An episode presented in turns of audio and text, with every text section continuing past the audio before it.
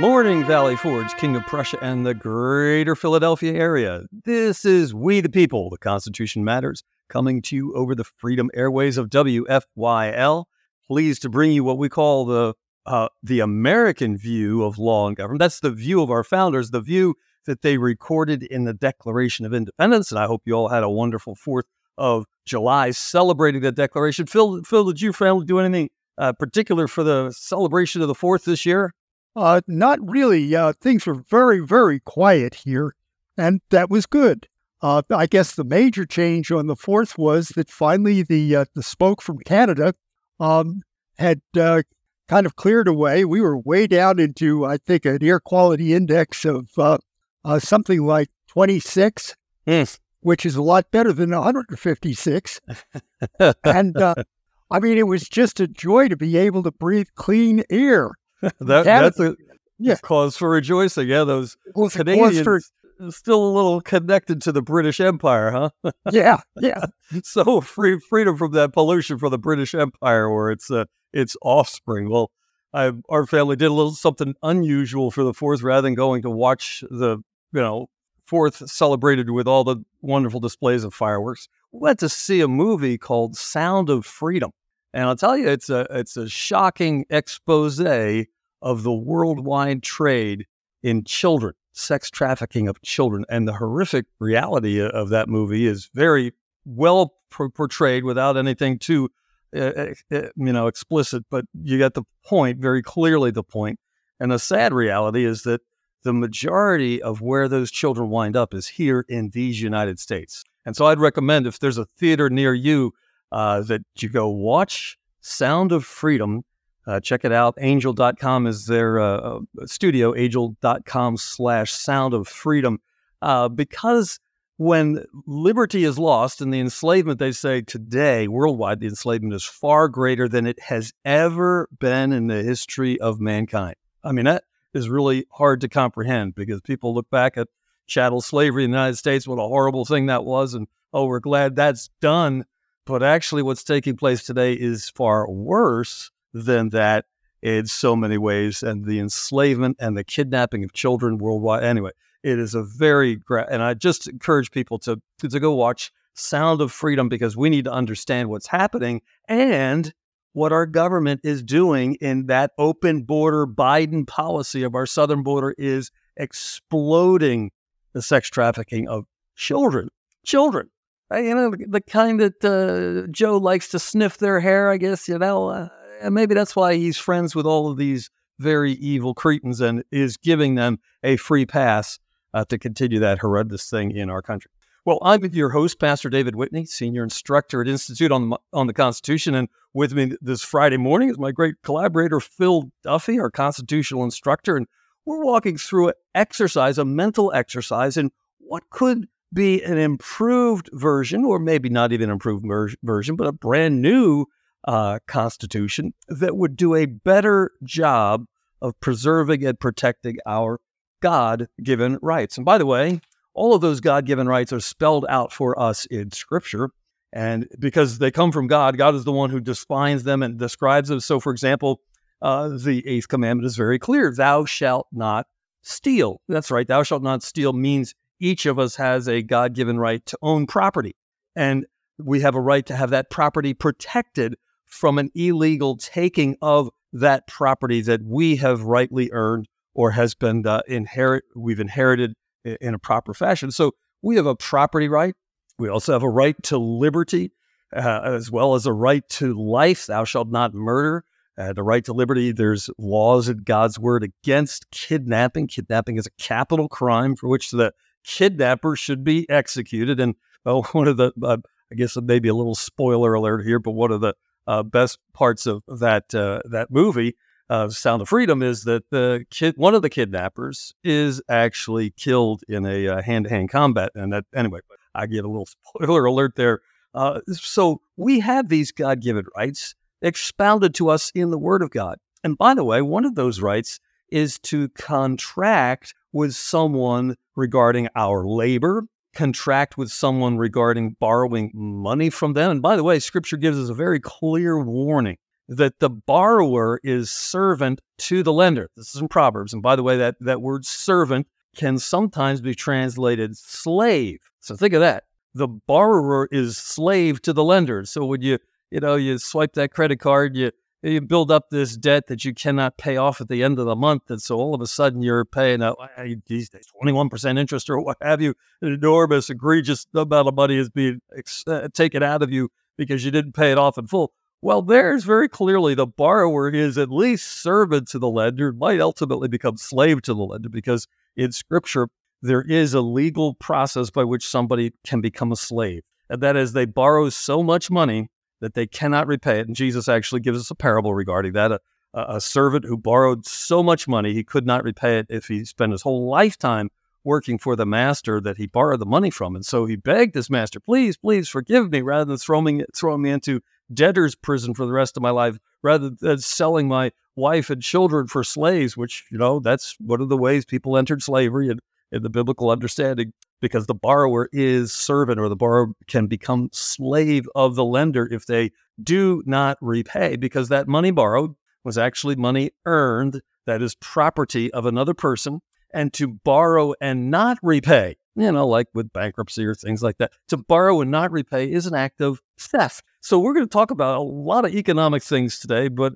and and talk about perhaps some problems in our current united states constitution that don't deal with, or at least the way it's currently being interpreted, and handled, don't deal with the realities that are established by God, the creator of the universe, the laws of nature, nature's God, uh, regarding economics. Uh, when they are disregarded, it brings a disaster upon a nation. Well, Phil, why don't you bring us your thoughts uh, on uh, this subject? Okay, so uh, we are talking about uh, a hypothetical new constitution, if you will, and, and we're down to the area of what that federal social compact should look like. And specifically today, we're talking about admission to and removal from that compact. So, and it is obvious that all 50 of the current states in the federal system want to be invited into the new federal social contract. Some states may prefer to remain under the current federal system as defined by the Constitution of 1787.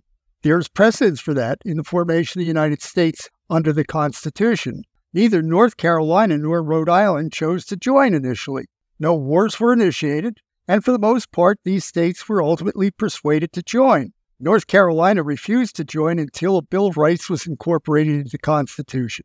Unfortunately, Rhode Island, which wished to continue printing its own money, was exposed to the coercion of its neighboring states, who allegedly threatened to tax its export to those states. That claim should be taken with a grain of salt since Article 1, Section 10 of the Constitution, binding those states intending to tax Rhode Island's exports, prohibits the states with this language No state shall, without the consent of the Congress, lay any imposts or duties on imports or exports except that which uh, may be absolutely necessary for the executing its uh, execution of its inspection laws. Voluntary, uh, the principle of voluntary admission the Federation of the United States existed under Article 11 of the Articles of Confederation. Canada, acceding to this confederation and joining in the measures of the United States, shall be admitted to, into and entitled to all the advantages of the Union, but no other colony shall be admitted into the same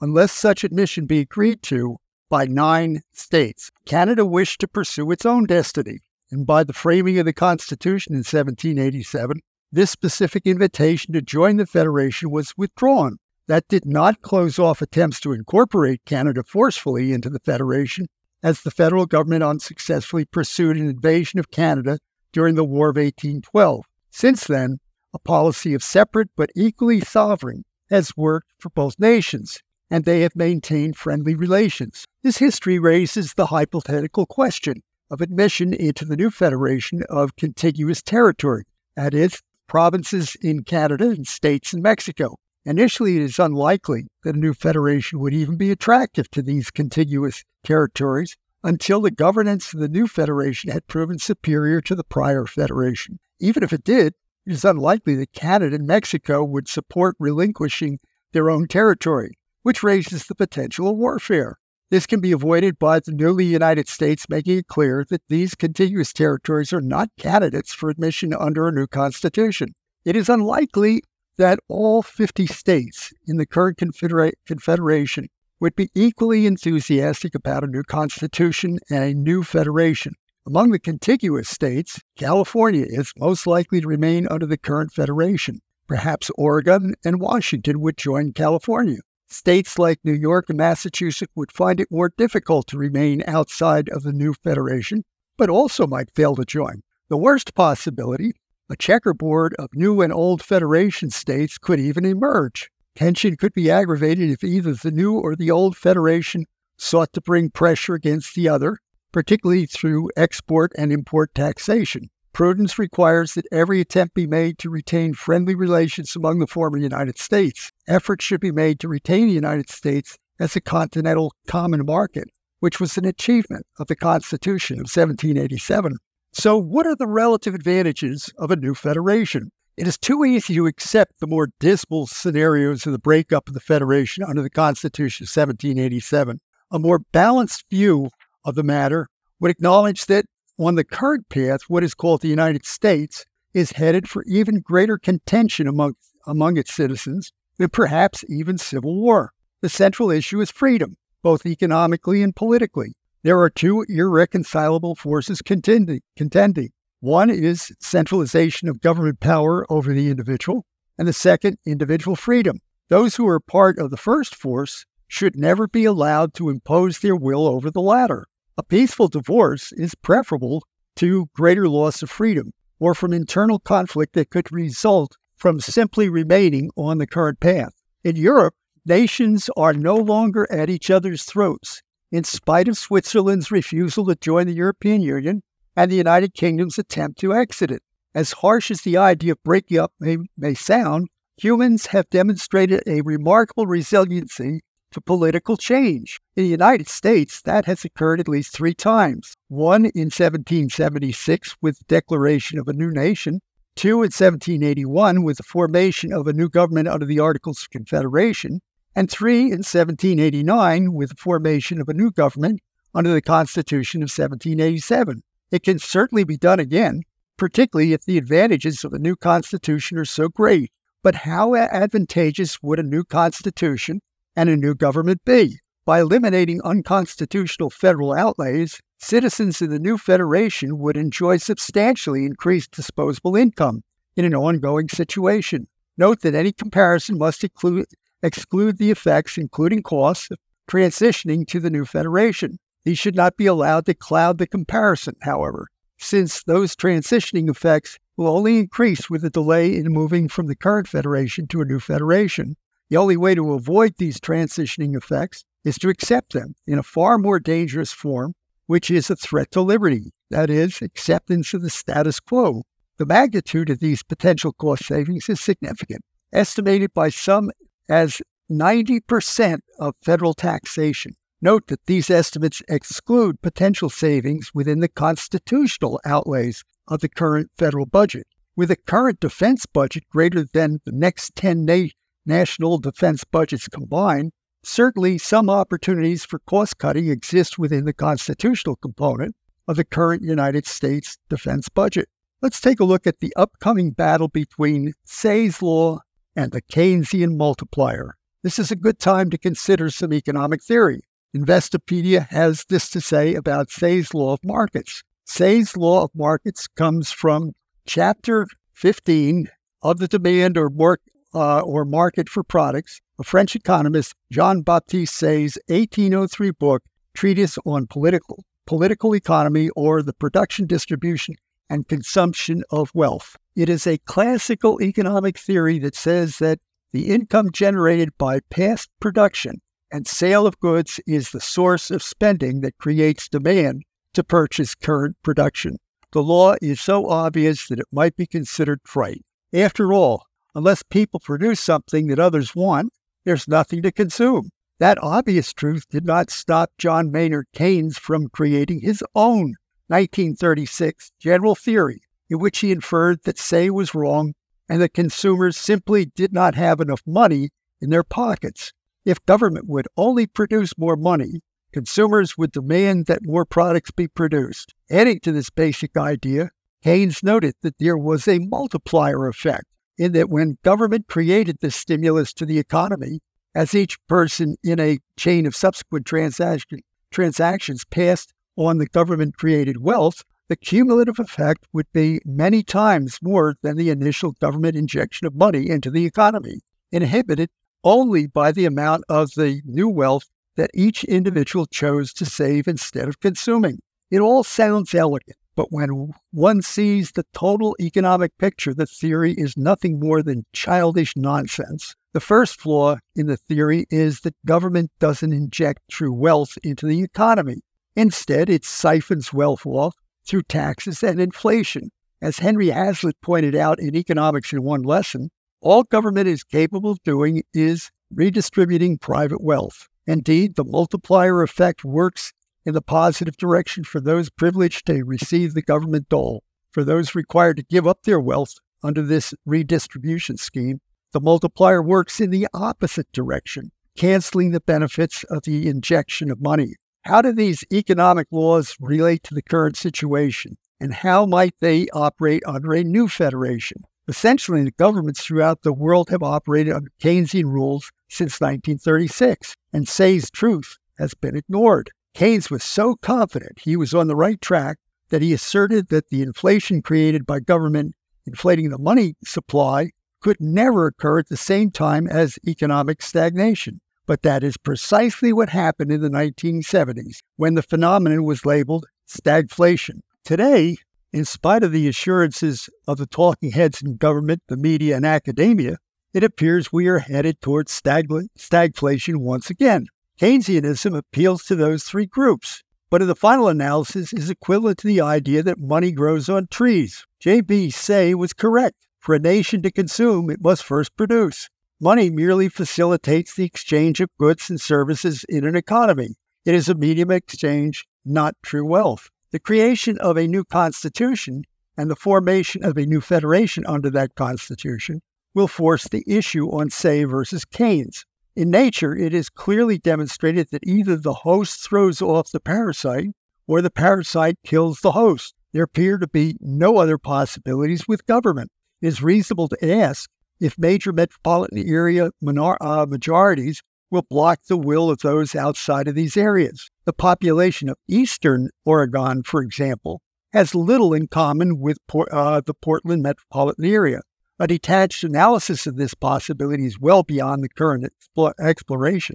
It is apparent, however, that the productive and wealthy are already leaving these metropolitan areas. If current trends continue, these majorities will be weakened and it will become even more apparent that in economics as in biology, that the relationship between the parasite and the host is an iron law of nature. Metropolitan areas are not sustainable unless they can produce enough wealth to cover their welfare outlays. Let's take a look at admission of offshore states. The incentives for admission of offshore territories such as Puerto Rico are poorly aligned with the interests of the majority of states in the current federation. The current rule for admission of new states is found in Article 4, Section 3 of the Constitution. New states may be admitted by the Congress into this union. That rule clearly is destructive of state sovereignty, particularly in light of Amendment 17, the direct election of senators, which makes U.S. senators independent of the will of the states. The will of the states is vested in the state legislatures, and the federal government created by the states cannot reasonably be considered to allow the admission of new members to the Federation. Just as three fourths majority of states' assent was necessary to create the Federation under the Constitution of 1787, it makes sense to require three quarters of the existing 50 states to create the new Federation and three fourths majority for the admission of new states after the new Federation has been created under the new Constitution. Of the major unincorporated territories of the United States, Puerto Rico is the most logical candidate for statehood, with a population and territory size comparable to Connecticut. It is not clear that Puerto Rico prefers to be a state in the United States and un, uh, an unincorporated, or pardon me, an incorporated territory or an independent nation. its current economic status does not make it attractive as a state for the current states in the Federation. Although a minority might seek its admission in order to have more votes in Congress for progressive measures, it would be less likely to be attractive to a new federation and may not even wish to join that federation. Wikipedia identifies the U.S. incorporated territories in this way. The United States currently administers three territories in the Caribbean Sea and 11 in the Pacific Ocean five territories American Samoa, Guam, the Northern Mariana Islands, Puerto Rico, and the U.S. Virgin Islands are permanently hab- inhabited, unincorporated territories. The other nine are small islands, atolls, and reefs with no native or permanent population.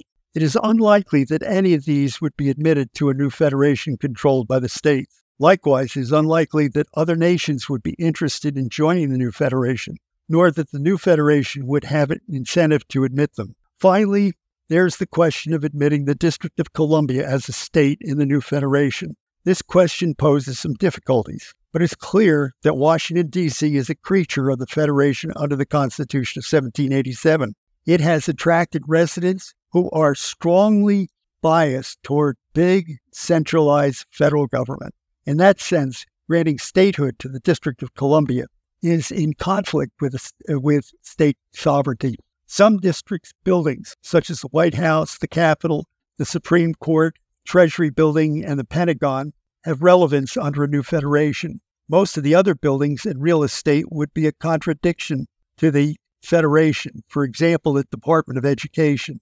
One possibility would be to return the excess real estate and residents to the jurisdictions of the states that created the original federal district, and correspondingly reduce the size of the federal district. This question is also affected by the nature of the transitioning from current to the new federation. In any case, the new federation would most likely adhere to the current constitutional rule that prevents the federal district having representation in Congress. Let's talk a little bit about the completion of obligations to the current federation and subsequent succession. First, it should be noted that just as North Carolina and Rhode Island did not initially secede from the Federation under the Constitution of 1787, any state declining admission to the new Federation would not be considered a secessionist state. The power of a state to secede from the new Federation would be guaranteed under the new Constitution to states that had already joined. Just as admission must be voluntary, so too must be continuing membership. In law, there is no such thing as a perpetual contract, only contracts with no terms that may be severed upon reasonable notice. Thomas Paine commented in The Rights of Man The rights of man are the rights of all generations of men and cannot be monopolized by any. That which is worth following will be followed for the sake of its worth, and it is in this that its security lies, and not in any conditions with which it may be encumbered. When a man leaves property to his heirs, he does not connect it with an obligation that they should accept it. Why then should we do otherwise with respect to constitutions? The challenge is that when constitutions are changed often and easily, fundamental principles of governance are also easily ignored. The current Constitution is sound in its amendment ratification process of requiring three fourths uh, majorities. Its amendment proposal process requiring two thirds votes in both houses of Congress is not. Historically, only amendments proposed by Congress have been considered for ratification. That violates state sovereignty. The right to propose amendments belongs to every citizen, and it is most effectively exercised through their state legislatures. Concerning meeting obligations under an existing contract, that is a basic principle of a contract in the application of liability to these obligations under the current Constitution of 1787, the rule is equally appropriate. The reality, however, is that those states most willing to establish a new federation are those that believe they are already contributing more to the current federation than they are receiving from it. The challenge of having to meet contract exit obligations should be quite minimal. As Thomas Jefferson stated in the Declaration of Independence, prudence indeed will dictate that governments long established should not be changed for light and transient causes. And accordingly, all experience hath shown that mankind are mo- more disposed to suffer while evils are sufferable, than to right themselves by abolishing the forms to which they are accustomed. He quickly added, however, but when a long train of abuses and usurpations, pursuing invariably the same object, evinces a design to reduce them under absolute despotism, it is their right, it is their duty to throw off such government and to provide new guards for their future security. Prior sessions about the new Constitution have been easy to digest. Few people prefer to be taxed, so a new Constitution offers the hope of dramatically reducing federal taxation while at the same time increasing individual freedom.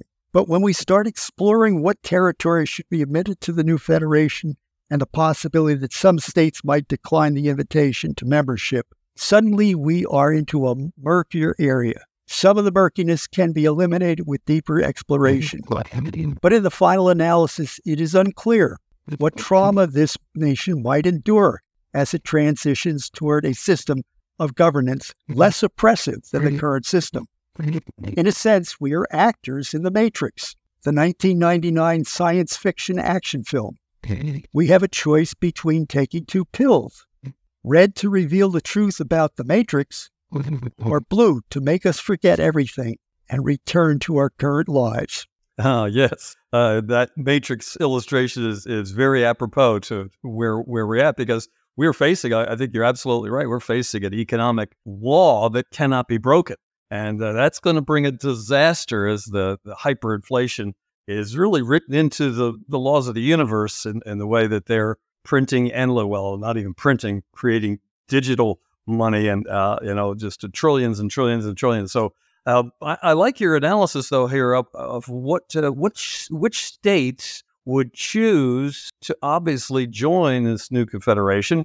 Uh, those states willing to do that are, are the states, of course, who believe that you know we're contributing too much already to the current uh, uh, Washington D.C. government, and we're not getting we're not getting a good return on our investment. It's interesting. I was looking at um, the question of what states are most reliant on federal aid. Uh, this is, if you want to check it out, is moneygeek.com. That's geek spelled G E E K, moneygeek.com. And here's the analysis that they did um, uh, to, to put states' financial health and the p- potential impact. They took a measurement, ranking accounting for political affiliation and so forth, but the net benefits individuals and organizations in the states receive from the federal government versus what money they send to the federal government, oh, you know, in the form of IRS tax payments and so forth and so on. So they tried to do an analysis of just, you know, what what is the level of federal dependencies? Which states are most dependent on the federal government? They did this analysis a year ago in 2022. And so they analyzed the return on taxes sent to the federal government from each state as a percentage of that state's revenue provided by the federal government. So this is one measure. I'm not saying this is the only way uh, you could measure the kind of dependency, but it would give you kind of a thumbnail sketch of which states would not be at all interested in in ending this deal because they're actually getting more money in their pocket than they're paying out. So, for example, the, the worst state of all, the state most dependent on the federal largesse is New Mexico. New Mexico. I mean, I, am kind of surprised by that. Well, you know, the uh, they get a return on tax dollars. That is, they send a dollar to Washington, D.C., and they receive back in, in federal subsidies, grants, all the kind of different ways money comes into their state. They receive $3.69 on every dollar they send to Washington, D.C. Pretty good deal, you know? You get a, a more than a three for one bang for your buck there in, uh, in New Mexico. Well, West Virginia is not far behind with $3.09 for every dollar spent. Mississippi with $2.60, Alaska with $2.41, Kentucky with $1.89, Vermont with $1.50, Montana $1.50, and Arizona, oh, it looks like Arizona $1.70, Maine about the same $1.70, Alabama $1.80, Louisiana $1.20, and so on. So looking at this list is fascinating because obviously there's about 50% of the states that are making out better. That is, they're receiving more from the federal government than the people of that state are actually sending to the federal government in terms of taxes. And it's really surprising looking at, at this list because it's not just all blue states, which is what you would expect. You know, uh, you know, Mexico's a deep blue state, but not West Virginia. That's a red, nor Mississippi, nor Alaska, nor Kentucky. Vermont's obviously blue, but Montana, Arizona are generally red, and Maine is blue, but Alabama's red, and so on. So there's a mix of both red and blue states that are benefiting. And so I would say that those who are getting more back, uh, uh more than a dollar for the dollar they send, which by the way includes my home state here of, Maryland. We're on that list, and we're down to let's see, it's a dollar twenty-three back on every uh, dollar uh, we send to the federal government. Uh, let me let me look up Pennsylvania there. Oh, oh, Pennsylvania's on the losing side of that. You get ninety-two cents back from every dollar you send to the federal government. Uh, so I would say that there's maybe half the states who would say, "Hey, we're really happy with this deal." You know, we send a dollar and we get $3.69 back for every dollar we send. That's a deal, man. You can't get that kind of a uh, interest return on, on anything you put in the bank. You know, you, certainly can't get on, on most investments you would make in the stock market. So this is a really good deal. So I, I, I see the problem that might be faced, and actually this might accelerate the the uh, destruction of the current constitutional republic because of all the states who are on the losing end of that deal recognize, hey, if we didn't have this enormous tax budget, that the, you know, the trillions of dollars that Biden is spending every stinking year on things that are ridiculous, promoting LGBT insanity, transgender insanity. Oh, I, I was just reading today about the Federal Department of Education, completely unconstitutional, going after uh, schools that get rid of pornography in the library of that school. That's right. This is astonishing, but the Department of Education is going after, and they've actually established a czar to, to monitor every school uh, throughout the United States. And if they start removing pornography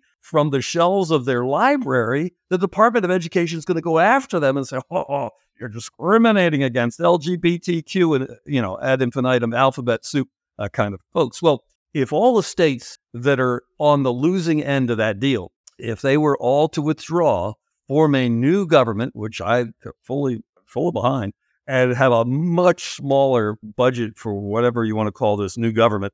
Let's let's call it the federal government, but that federal government would have a far less tax take upon them.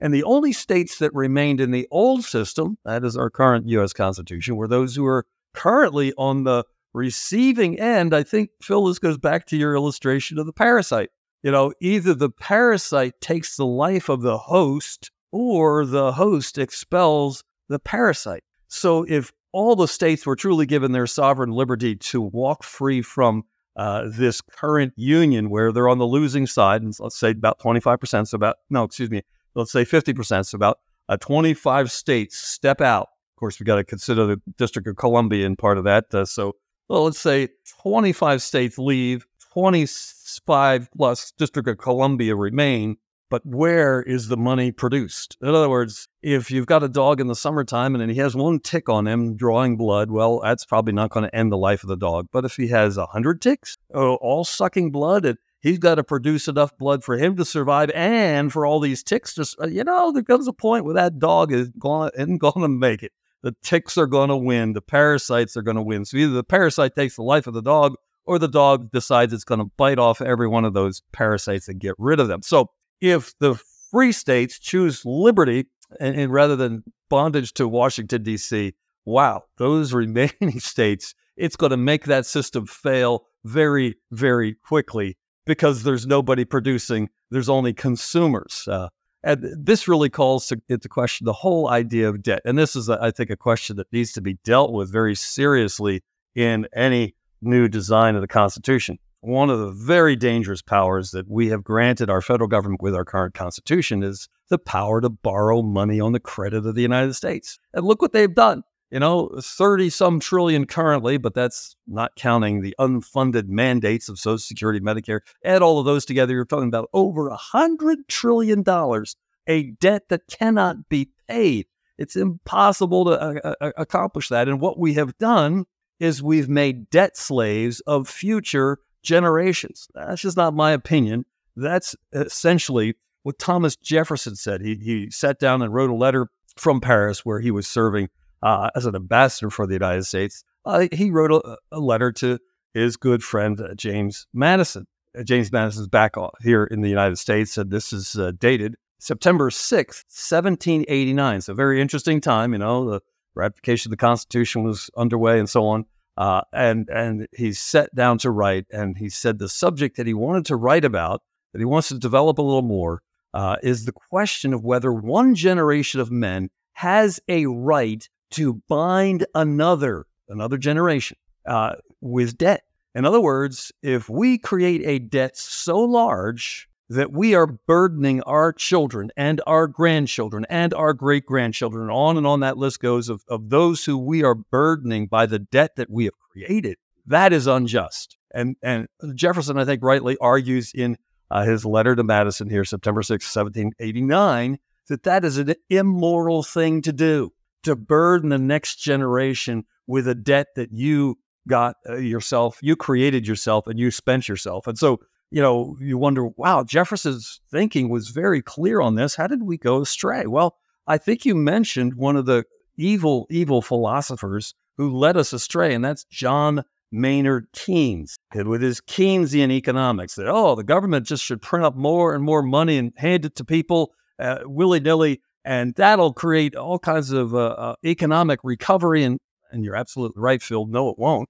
It just means the government further steals from people by inflation, a hidden means, a hidden tax. Uh, and, and Keynes is very clear about it, but we need to really understand his philosophy of life. John Maynard Keynes was not only a sodomite, prolific sodomite. He actually recorded how many conquests he had each year in his, his diary. But he not only did that, he went after children. He was a pedophile and a sodomite. Um, and as that, he lived for himself. He lived for his pleasure and Keynes's economic principles were equal to his immoral principles. In other words, he had none. He didn't believe there was any fixed laws, which is why some of his writings are so uh, confusing and difficult to read because he just, you know, threw out whatever he wanted, live for the moment, live for your own pleasure. And he thought it was fine for government to transfer, and this is this is quoting uh, the inflation tax of his tract on monetary reform, released in 1923, called for inflation tax in which a government, and he admits this, can transfer resources to itself without applying to Parliament. That was England, where we talk about in our case Congress, without applying to Congress for the money. In other words, without any representation, the government can simply steal your money. And that was Keynes's method. It says uh, this was his uh, philosophy. And he goes on to talk about the, the continuing process of inflation. Government can confiscate secretly and unobserved an important part of the wealth of the, their citizens. There's no subtler nor sure means of overturning the existing, existing basis of society than to debauch the currency. And he's absolutely right. And he cared nothing about it. So, sure, let's debauch the currency like he debauched little boys. Uh, yes, that was John uh, Maynard Keynes, an econom- economist, I, I believe, who's devoid of moral character, who could not see the basic economic principles that when you live this way, live uh, when a government lives beyond its means, it destroys the wealth of that nation, destroys the wealth of the individuals. Because really, when you look at it, economics is fundamentally a revelation of the moral character of the people of that nation. You see, if the people produce nothing, like you pointed out, Phil, then, well, they're not going to be able to consume anything if they produce nothing. And so, if the overall character of the workers in a particular economy or even a particular company, if it decreases, they don't have a work ethic and their productivity falls off, the result will be that there's far less and less. And ultimately, the company will have to cut their pay uh, or the inflation will eat up their pay and there will be nothing ultimately left to purchase. The USSR was a, uh, infamous for this. You know, they paid them worthless script, and when they went to the store, there was nothing they could buy. The shelves were empty because nobody produced anything that anybody actually uh, wanted. Now, here's the end game scenario, and and Maynard Keynes, John Maynard Keynes, is very clear because he was confronted by some with the question of what would happen if his debt-based economy was fully followed by uh, a particular nation. And he was challenged because, hey, this is going to be disastrous. And he said this quote, in the long run, we're all dead anyway. Think of that. John Maynard Keynes, in the long run, we're all dead anyway. And that's what a childless sodomite pedophile would say after he passed on hundreds of trillions of debt to not his own offspring, to other people's children and grandchildren and great grandchildren. He was a wicked, immoral uh, man, and I am. Uh, and I've read this, by the way. If you want to read uh, uh, Kevin Swanson's analysis of, of him, is in his book Apostate: The Men Who Destroyed the Christian West. He has a, a chapter on John Maynard Keynes, and uh, uh, you know here was a and quoting Kevin, the most successful and pernicious hoax in the history of economic thought. That's what Murray Rothbard said about John Maynard Keynes. He was a fraud. He was a liar. He was a cheat. And as a sodomite, he had only his own pleasure in mind. He cared nothing about succeeding uh, generations. And it, you know, the analysis Murray Rothbard has of uh, the second is his wrong sense that he was born into and destined to be the leader of Great Britain's ruling elite. The third element was his deep hatred and contempt for the values and virtues of the bourgeoisie, that is, the Christian majority. And uh, so he uh, was an evil man. And it's very sad that most economics departments follow Keynes and most politicians, both of the Democrat Party and the Republican Party, also follow Keynes. And they're following him in a direction that is disastrous to the future of our, our nation. Your thoughts, Phil? Well, I'm, I'm absolutely fascinated by the, the analysis you did uh, by state. And uh, I, you know, it does reveal a completely different pattern than the one I mentioned was a possibility. And I think the point of this is, and I don't, I don't, um, you know, I don't disagree with the analysis in any way. I suspect it's absolutely correct. Uh, I think the point of all this is that there are multiple forces that will go into uh, consideration of uh, leaving the current federation and going to a new federation.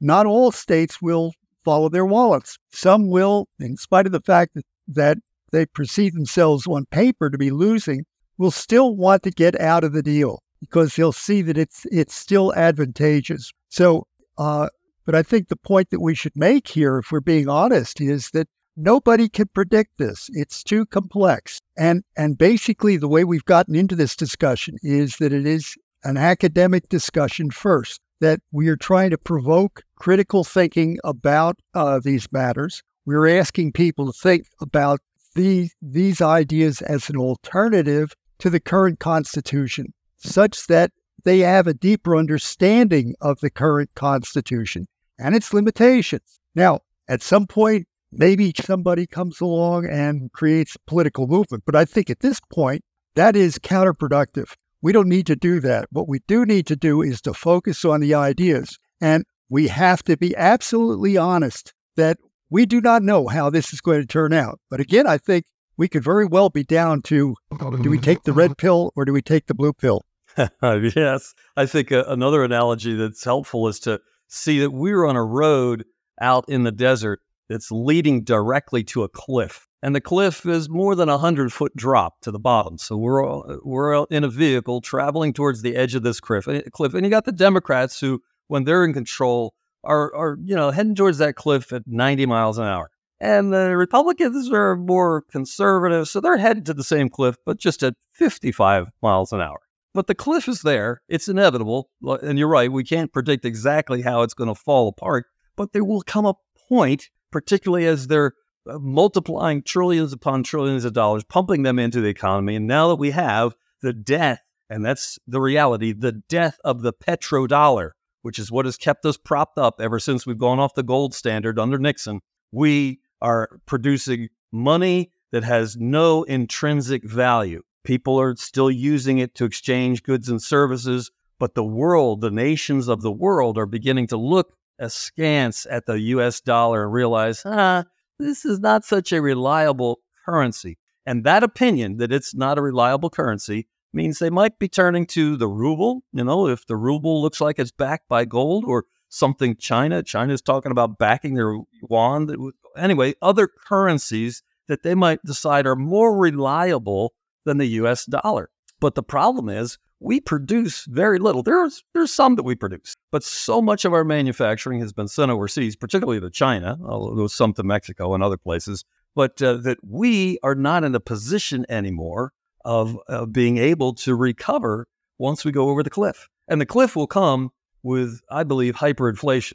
That is, all of a sudden, what you were able to purchase for $100 is $1,000 and $5,000 and $10,000. And this may happen very rapidly when it reaches a point where uh, trillions of dollars that are now in circulation around the world people decide to get rid of those, you know, and decide they're going to dump the dollar on the world market because they don't trust it any longer, which means the value of the dollar plummets. And what you used to be able to buy on the international market for $100 is now going to cost you a thousand and maybe more than that. And, and like in Weimar, Germany, the mark became virtually worthless. Well, no one worth wasn't worth the paper. It was printed on. Someone once gave me a, a German mark printed during that period, and it was printed on one side.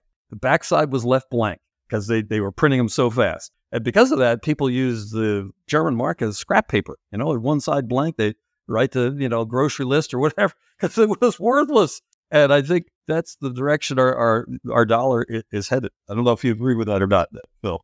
Oh, I, I agree with it absolutely. And I've, I've had an opportunity uh, through a friend who is an economist to uh, listen to some of the opinion in the United Kingdom and, and elsewhere and there are voices out there uh, almost screaming, enough, enough. You know, uh, if we continue on this path, as you pointed out, at some point you go right over the cliff. And I think what what politicians do not understand is that um, we talk about inflation as something that is tolerable. Uh, 2% was considered to be optimal in the sense that we had to have some inflation uh, in order to have the maximum amount of of economic growth. Well, of course, that isn't true. We had great economic growth during the the uh, 19th century, and we didn't have uh, we didn't have uh, uh, the same inflation at all. In fact, if anything, your your money was worth more at the end of the 19th century than it was at the beginning. So I think one of the things we have to recognize here is that politicians have a deep commitment to the current system. Uh, basically, the way the current system operates, and I don't care whether it's uh, a Democratic Party or Republican Party, it, it seems to matter only in degree. But basically, politicians have a deep commitment uh, to the, the current system. And basically, it comes down to this careers in government. You know, at one point, we thought in terms of, well, you, you went into government, you did your duty, and, and and you returned. And, and you tried to make up for the loss of time and the loss of, of income that you would otherwise have uh, with the remainder of your career. We've got just the reverse. I mean, we, if you look at the president right now, here's a classic career politician. I mean, basically, and the system is very rewarding, particularly if you make it to the Senate. I mean, there there are, I understand, no U.S. senators who are not millionaires, and they didn't start out that way. So, you know, you have to spell a rat in, in, in all of this. But basically, uh, these are people who want to expand their value so that they can be reelected continuing, so they can continue and extend their career and accumulate wealth through that career. And the way it is done is to identify different special interests that are particularly um, vocal, uh, have political uh, connections, and to go along with these people, give them what they want, and they will give you what you want, which is contributions to your campaign. And so most of the politicians, and I would say that that Ron Paul was a glaring exception during his career. Most politicians are in that order. Most politicians are Keynesian. We, we could we could say that the current uh, president of the United States is clearly Keynesian. What about his predecessor? He went to the Wharton School of Business at Pennsylvania University, which is clearly a Keynesian school, and he probably gave us the greatest uh, stimulus scheme of all time. I mean, that is pure Keynesianism. So we have to be very, very critical in our thinking and to remain focused on the principles involved in all of this. And that is the Keynesian scheme is a fraud. It will not work over time. Nobody has been able to demonstrate that you can print money forever and get away with it. Ultimately, the game is over. Amen. And, and uh, you're right that that Keynesian system is is uh, both parties, and, and, you could look back at all the presidents in my lifetime. I think all of them uh, were Keynesian, with perhaps the exception of JFK. I don't know details there, but uh, we're headed we're headed for that crash, and that might sound like a, a gloomy outlook, but I don't think so. I think it's going to give an opportunity for exactly what we're describing here of a reconfiguration of our confederation. You know, that we say, look, this system didn't work. And how can we create a system, for example, that prevents that kind of special interest that you just referred to, prevents them from having control? And how can we make it such that, uh, you know, the campaigns of these who are representing us uh, don't get to consume them entirely so much that they really are, are always continually campaigning for reelection rather than actually serving the interests of we the people. So there's a whole lot to do to figure out what is the way to prevent the mess that we see that ha- has developed in our day. But I think once we go over the cliff, I mean, and I, I believe it's inevitable, so it's a matter of time, and we're not sure exactly when, but once over the cliff, then will be the opportunity, I think, for this rebuilding. Then will be the opportunity for the states to say, hey, this deal didn't work. We were the ones, the states were the ones that created the federal government. The federal government is a creature of the states. It has its existent its existence dependent upon the states. And if the states decide, okay, we're leaving. We did that in 1776, like you mentioned, when we separated from Great Britain. We did that also at, uh, in the formation of the Articles of Confederation, uh, 1781.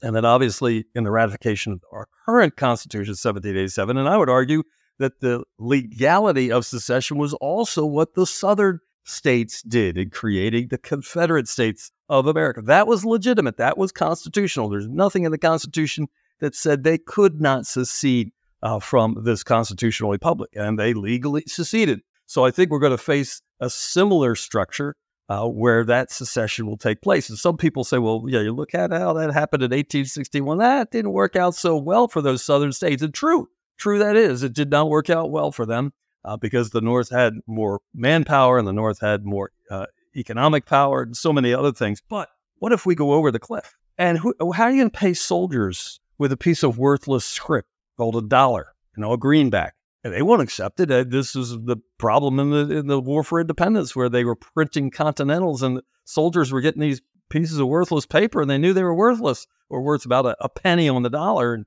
and so they didn't want to accept them. And businessmen who uh, you know had things to sell to the army. We're not interested in. We don't want your worthless script. Give us silver or gold. So I think we might face something different than was faced in uh, 1861 with that secession.